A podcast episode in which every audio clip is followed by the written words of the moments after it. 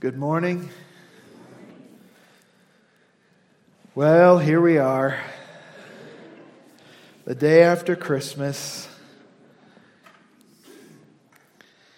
I don't know about you, but I've always thought that this is one of the strangest weeks of the year. It's certainly one of the strangest Sundays of the year. It can feel like living in a bit of a dream, like a dream world of lost time.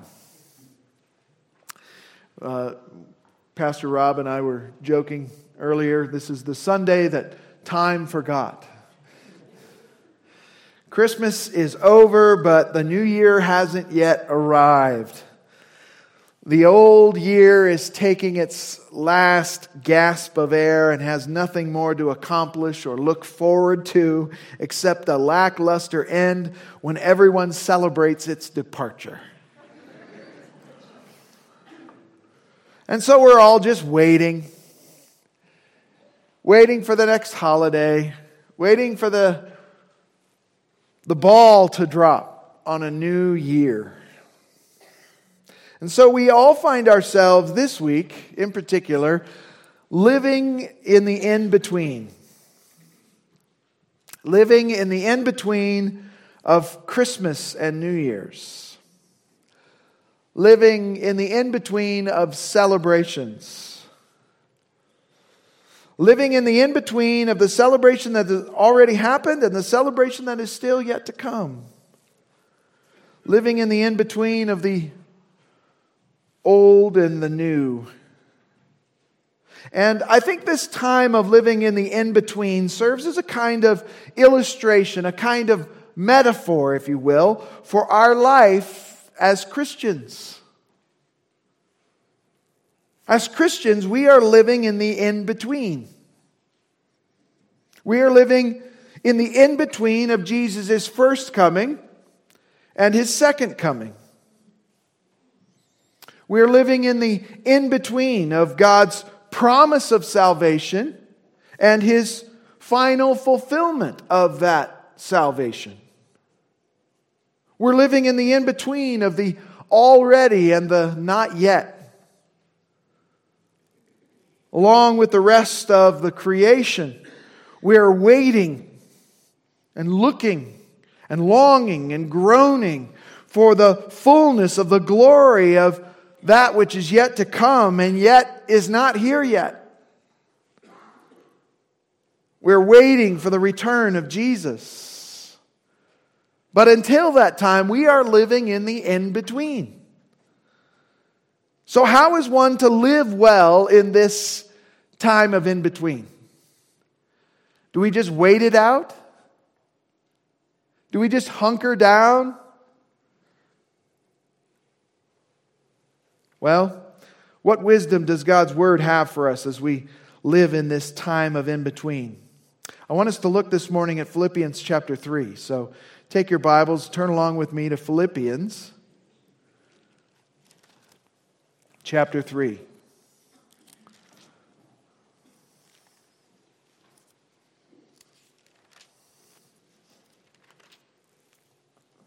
Where we see wisdom from God's word on how to live well in the in between. Philippians chapter 3, verses 17 through 21 this morning. Brethren, Paul writes, join in following my example and observe those who walk according to the pattern you have in us. For many walk of whom I often told you, and now tell you even weeping, that they are enemies of the cross of Christ whose end is destruction, whose God is their appetite, and whose glory is in their shame, who set their minds on earthly things.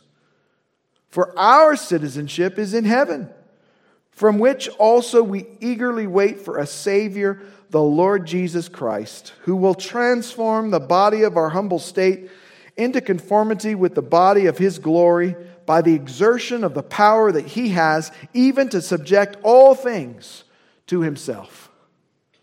This is the Word of God. Let's pray together.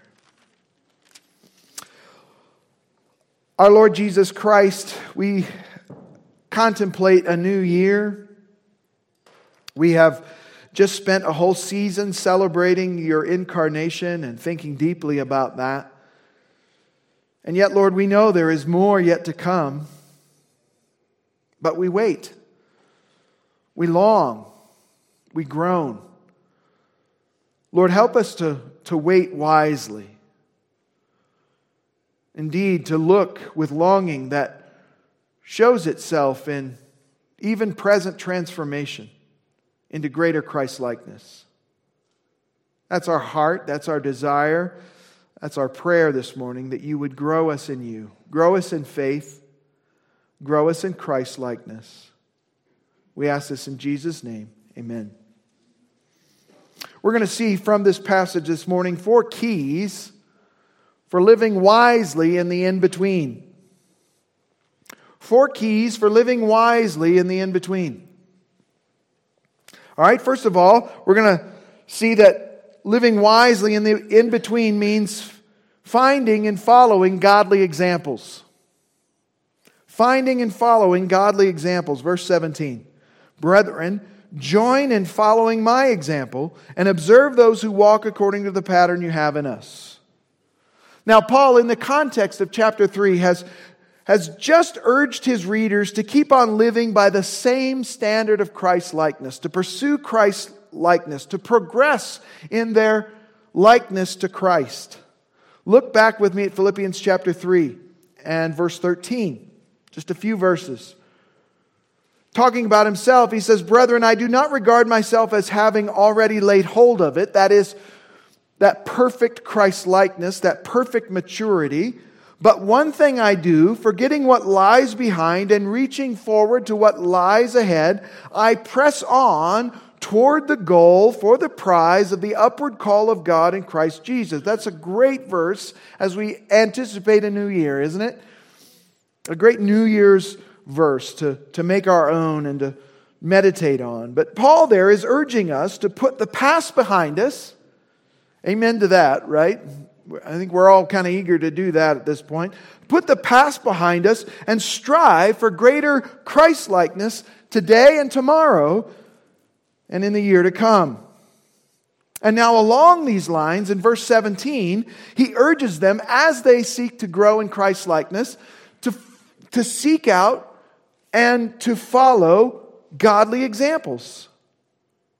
Literally, he says, All of you together be imitators of me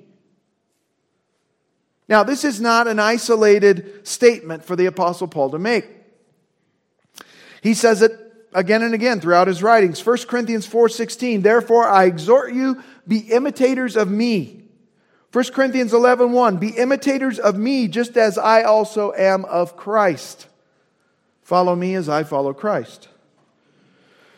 2 Thessalonians chapter 3, let me just read it for you, verses 7 through 9. For you yourselves know how you ought to follow our example. Verse 9, not because we do not have the right to be supported by you, but in order to offer ourselves as a model for you, so that you would follow our example. Now, though Paul has already admitted that he's not yet a perfect Christian, right? He is not perfectly Christ like, he's not reached full maturity yet, he can say, Follow me as I follow Christ. Emulate me, imitate me.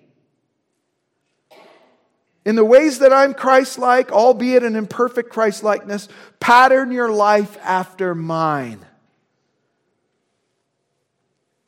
But Paul didn't think he was the only example worth following he says, Observe those who are walking according to the pattern you have in us. Follow me as I follow Christ, and follow others as they are following Christ. To the degree that they are Christ like, imitate them. Look out for them. Mark these people. Pay close attention to the way they live. Pay Pay close attention to the way they love. Pay close attention to the way they pray and relate to their spouse and raise their children and work in their workplace. so that having observed their conduct, you can emulate their conduct. The word pattern here is the Greek word tupos, which we get our word type from this, like a typewriter, which has a letter that leaves its mark, right? Leaves an impression upon the paper. And it referred to the impression left by a stamp that was struck with a mallet or a stamp that was pressed into soft wax. Paul says here follow those who are patterning their life after us. And he's already shared with them two sterling examples of Christ likeness that is worthy of their emulation Timothy and Epaphroditus, back in chapter 2, verses 19 through 30. And we're not going to turn there, but those are two examples that in this local context they could follow Timothy and Epaphroditus. And no doubt there were others in Philippi who were pursuing Christ in a manner that was exemplary, worthy of imitation. Examples are important, models are important.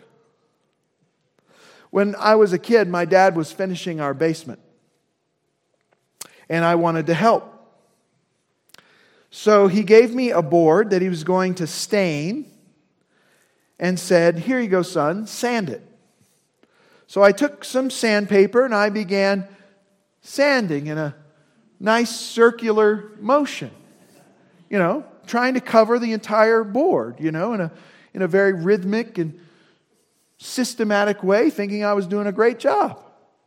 And he happened to catch what I was doing out of the side of his eye and stopped me immediately because I was scratching the wood, right? You, you have to sand with the grain. So he came over, stopped me, showed me the grain and the pattern of it, and then showed me how to sand in keeping with the grain so that I wouldn't destroy a nice piece of wood. And then he said, Now you do it. If you want to teach someone how to do something, one of the best ways is to model it for them and then have them do the same thing. And that is what Paul is doing here. Here's how you should be living life. Now you try it. The Lord has given us, by His grace, many good and godly examples worth following. He's given us these examples in the Bible through the life of Paul and Timothy and Epaphroditus and Peter and John and David and Moses and Abraham and Daniel. Not a single one of them lived a perfect life, right? But each of them lived lives worthy of emulating, worthy of following. Follow them as they follow Christ. Likewise, God provides us with many contemporary examples of Christ likeness. So look around you. God has placed us in a community of believers, and we're to encourage one another all the more. And one of the ways we encourage one another is by being examples for one another. Now, we're not all going to be examples in every area, but I can look out across here and I can see examples that are helpful to me in what it means to to raise a family, in what it means to be a godly husband or a godly father, and what it means to be Christ like in terms of how I pray, in terms of my involvement in the local church, in terms of what it means to be a faithful and loyal employee.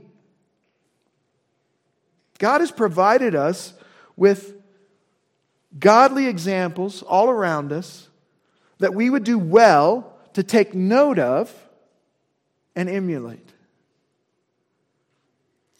When I say, is there someone in this church who you look up to, who you would like to, to grow to become one day, does someone pop in your mind? If not, you're not as involved in this church as you ought to be. You're not as enmeshed in the fellowship of the saints as the Lord would have you be. Part of our being a body of Christ, of our being a fellowship of believers, is that we need to have examples and be examples to others. And in order to do that, we have to, we have to be close to one another. We have to live life together. We have to spend time together. We have to go through crises together. We have to go through good times together and observe these things, take note of them, and then emulate them in our own life.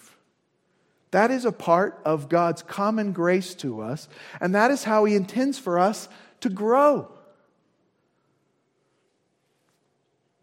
So follow good examples. That's part of what it means to live wisely in this time of in between.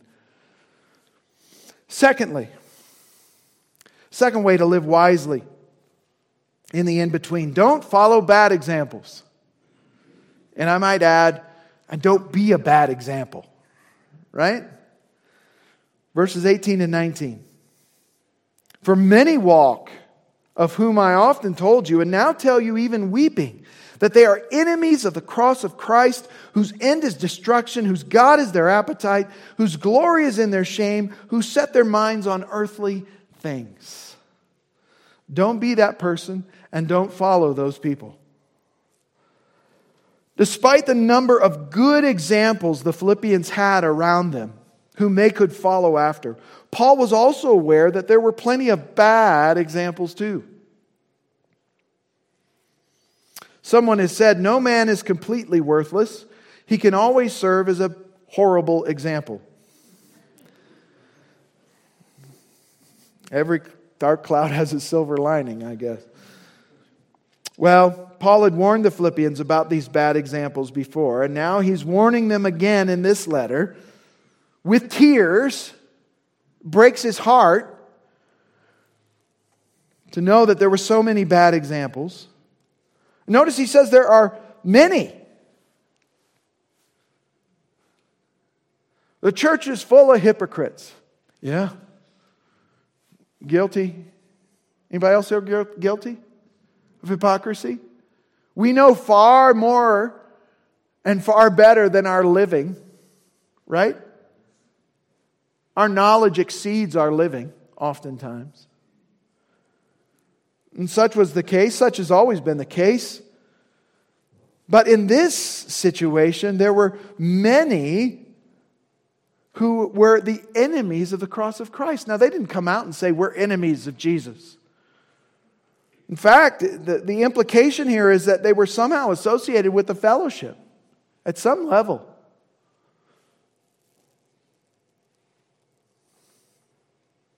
Who are these many? Who are these people? One commentator has observed that there are about 18 different views on precisely who Paul is talking about here. Whenever there are 18 different views, it's probably reasonable that we just, you know, take it easy, you know, a little bit. And, you know, you can come to your own conclusions, but uh, probably, you know, this is probably not a central issue for us. Some have suggested that Paul has in mind here the Judaizers, those who were professing Christ but adding the works of law to the simple gospel message of salvation by grace alone, through faith alone, in Jesus Christ alone. After all, he's just finished a significant section warning the Philippians about the Judaizers here in this very chapter, in chapter 3 and verse 2.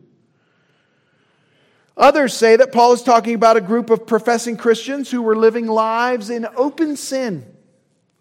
They were antinomian, against law. These were the polar opposites of the Judaizers. They believed they were free in Christ to do whatever they pleased. Christ has freed us to do whatever we want. Our sins are paid for, so hey, we've got carte blanche. Well, whoever Paul is talking about, it's clear that he's making them out to be bad examples that the Philippians should be careful not to follow whether they were legalistic or libertarian.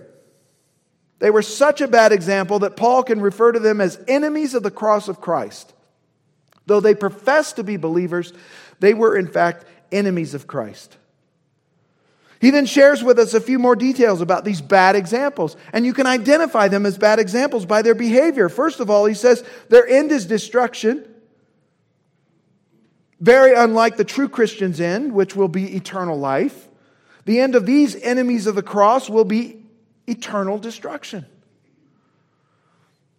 Though they profess Christ, they are like many who will say on Judgment Day, Lord, Lord, didn't we do all these wonderful things in your name?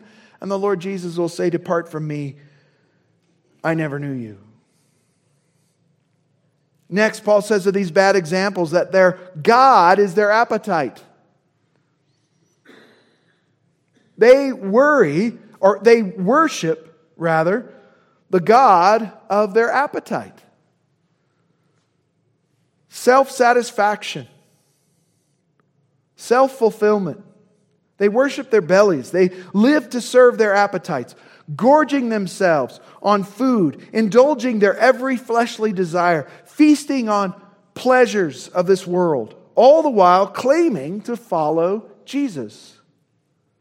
They lack discipline, they lack self restraint, and they give themselves over to self indulgence, it seems, at every turn.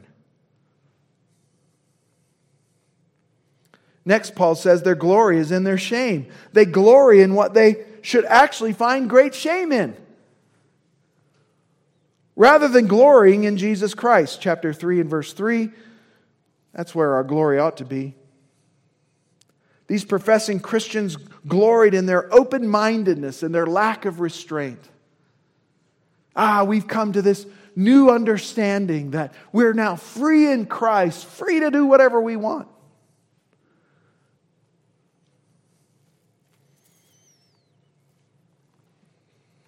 They reveled in their absolute freedom, not realizing that they were, in fact, enslaved to their appetites. Their glory was in fact their shame. Finally, he says these bad examples set their minds on earthly things. They're living for the here and now.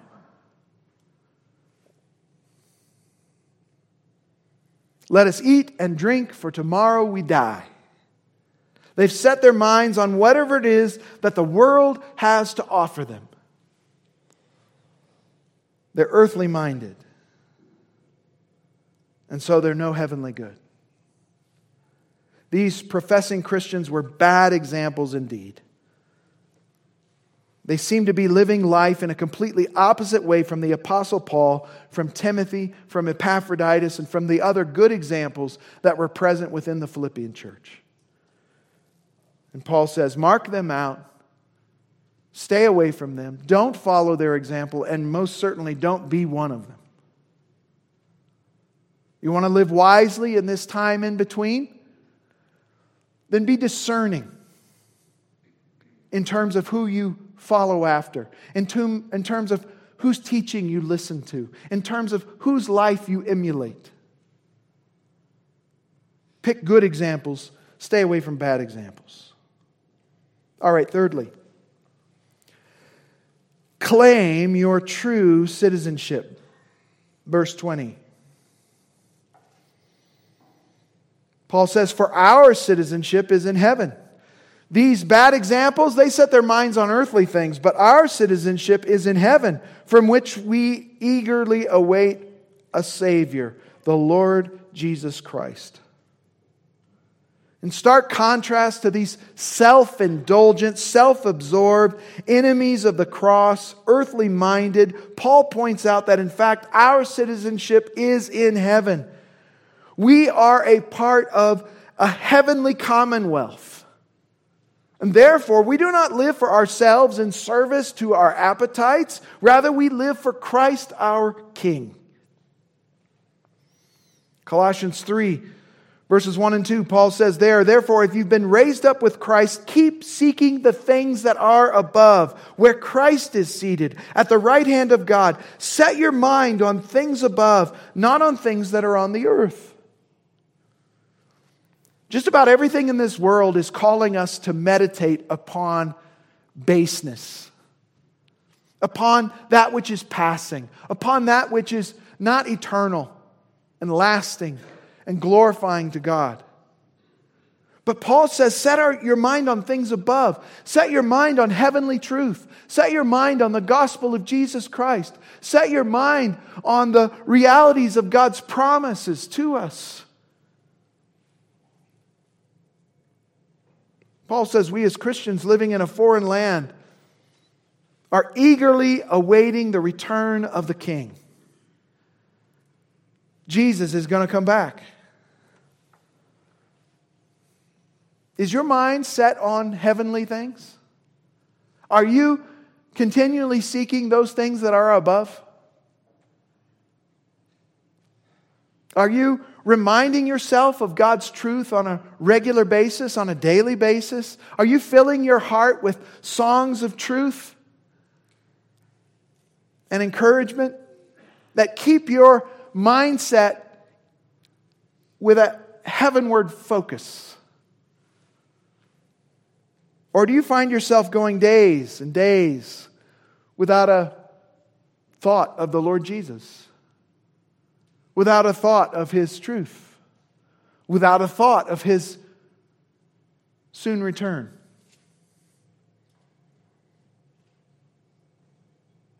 We, as foreign citizens living in a strange land, are to eagerly await the return of Jesus. Are you looking forward to and anticipating the return of our King? Is that your mindset this morning? John in 1 John 2:15 warns us, "Do not love the world nor the things in the world. If anyone loves the world, the love of the Father is not in him." Hebrews 11 gives us that great depiction of all those faithful brothers and sisters who've gone before us. And Hebrews 11:10 reminds us of Abraham who was looking for the city which has foundations whose architect and builder is God. What was Abraham looking for? He was looking for heaven. He was looking for that final fulfillment of God's promise of blessing. He wasn't looking for an earthly city. Hebrews 11:13 says all these patriarchs died in faith without receiving the promises, but having seen them and having welcomed them from a distance and having confessed that they were strangers and exiles in the earth.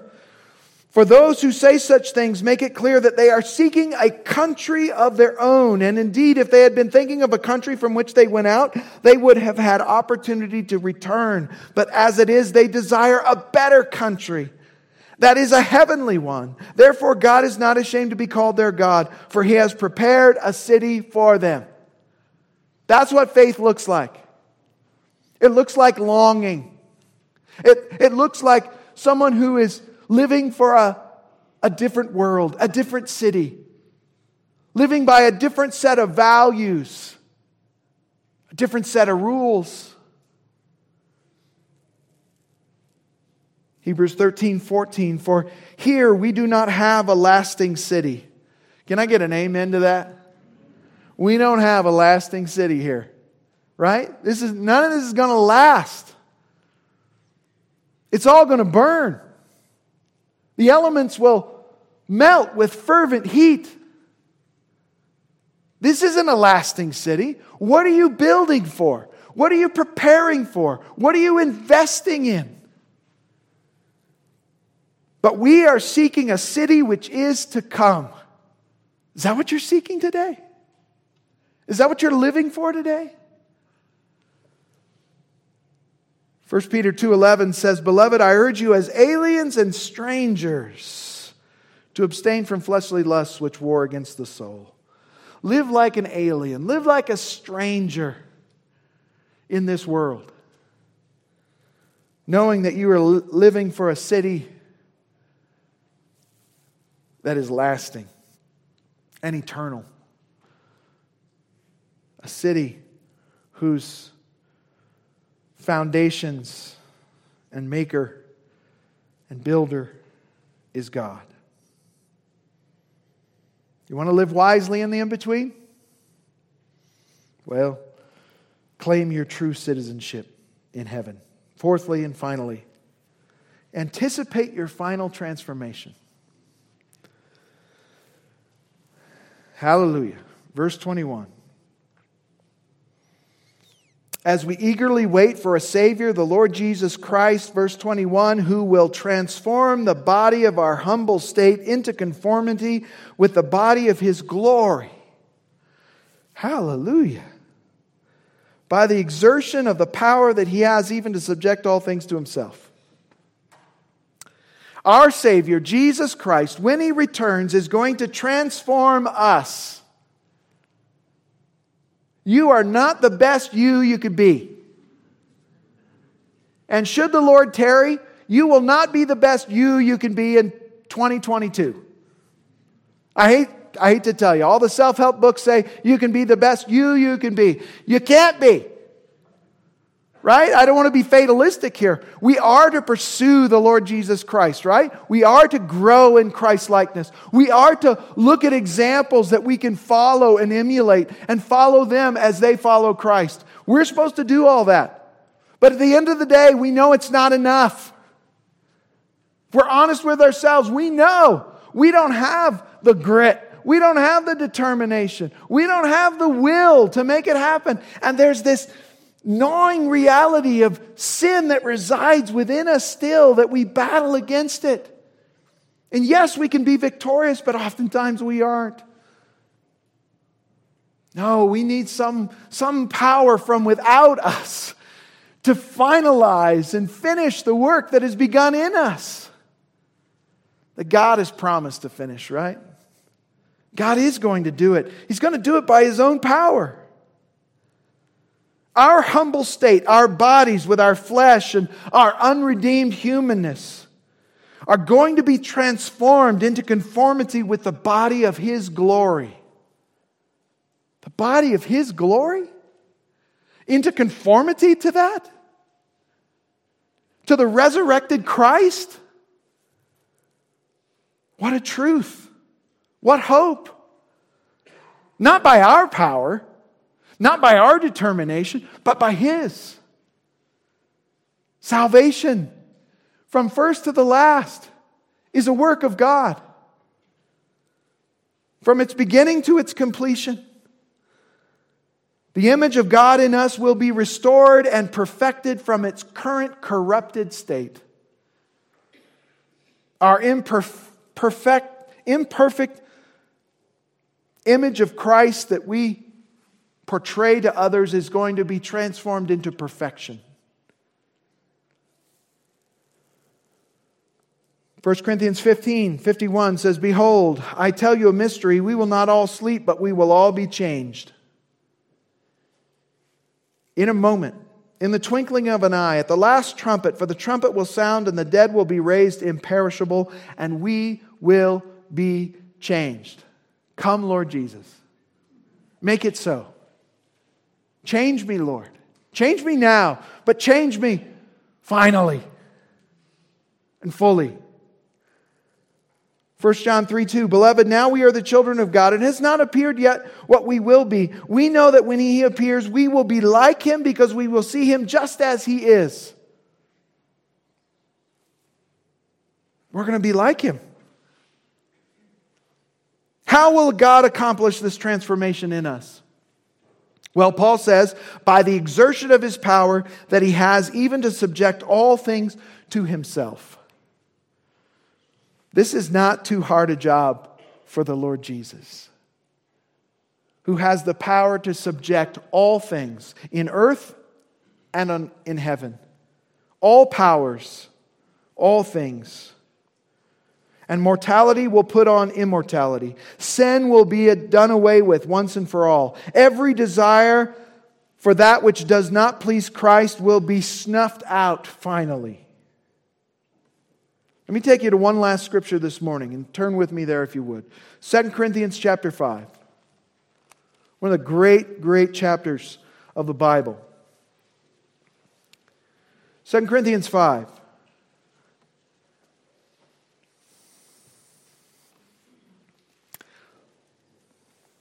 2 Corinthians 5 1. For we know that if the earthly tent, which is our house, is torn down, he's talking about his body, right? This earthly tent, our house, is torn down. We have a building from God, a house not made with hands, eternal in the heavens. For indeed, in this house we groan, longing to be clothed with our dwelling from heaven, inasmuch as we, having put it on, will not be found naked. For indeed, while we are in this tent, we groan, being burdened. Anybody groaning this morning? Day after Christmas? A lot of groaning going on. Because we do not want to be unclothed, but to be clothed, so that what is mortal will be swallowed up by life. Now, he who prepared us for this very purpose is God, who gave to us the Spirit as a pledge. The Spirit of God residing in you, Christian, is God's pledge that he will finish the work he's begun. Therefore, verse 6, being always of good courage, who needs courage this morning? Therefore, being always of good courage, and knowing that while we're at home in the body, we're absent from the Lord, for we walk by faith, not by sight, we are of good courage, I say, and prefer rather to be absent from the body and to be at home with the Lord. Therefore, we also have as our ambition, whether at home or absent, whether alive or dead, whether in the body or with the Lord, to be pleasing to Him. Paul's earnest expectation and confident hope of a future transformation led him to seek to please the Lord in the present. Do you see that connection? He believed by faith, not, not by sight, right, but by faith, that a coming transformation was going to happen, that the Lord would do it by his power, and that caused him to want to be pleasing to the Lord even now. Not just wait and twiddle our thumbs and say, well, I wish the Lord would take care of all this sin in my life. But the promise of a future transformation fueled Paul's desire to pursue that transformation even now through dependence on the Lord.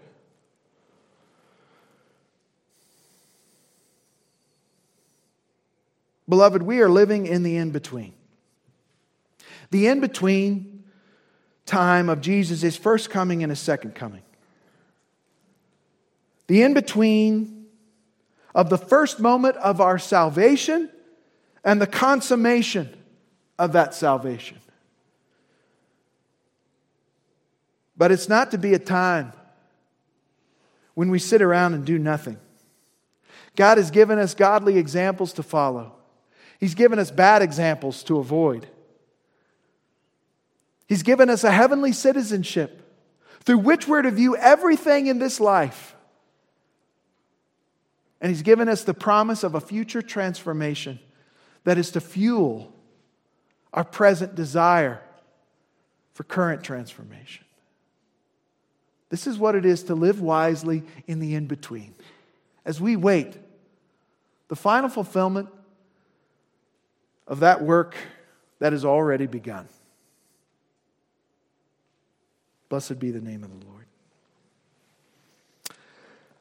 Our Lord Jesus, thank you for your word, which encourages us and challenges us and convicts us. Lord, if we're honest, probably all of us would say we are too earthly minded. The world, the flesh, the devil, all are far too enticing to us.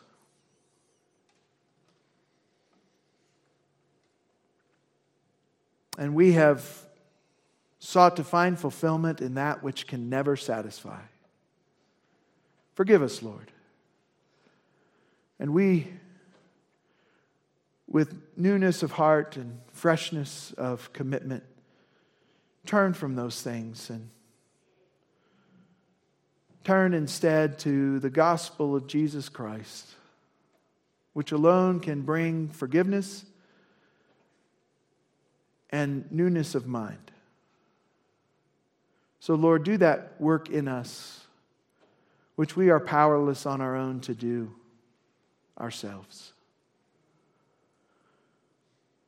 Lord, make us aware of godly examples around us. Protect us from following after bad examples.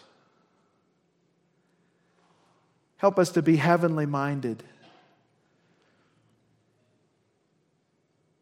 To recall that our citizenship is in heaven, from which we eagerly await a Savior. That this world's not our home, that we're aliens and strangers. And remind us daily, Lord, of a coming transformation, Lord. What hope, what promise there is for us in your gospel. That one day all the struggles we have are going to be done. All the troubles, all the disease, all the heartache, the struggle with sin is going to be finally finished. You're going to wipe every tear from our eyes, and you're going to make us like yourself through your own power to subject all things to your authority, including those troublesome, persistent sins in our own life and heart. Thank you, Jesus, for your promise. Help us to wait in the in between with wisdom. In Jesus' name, amen.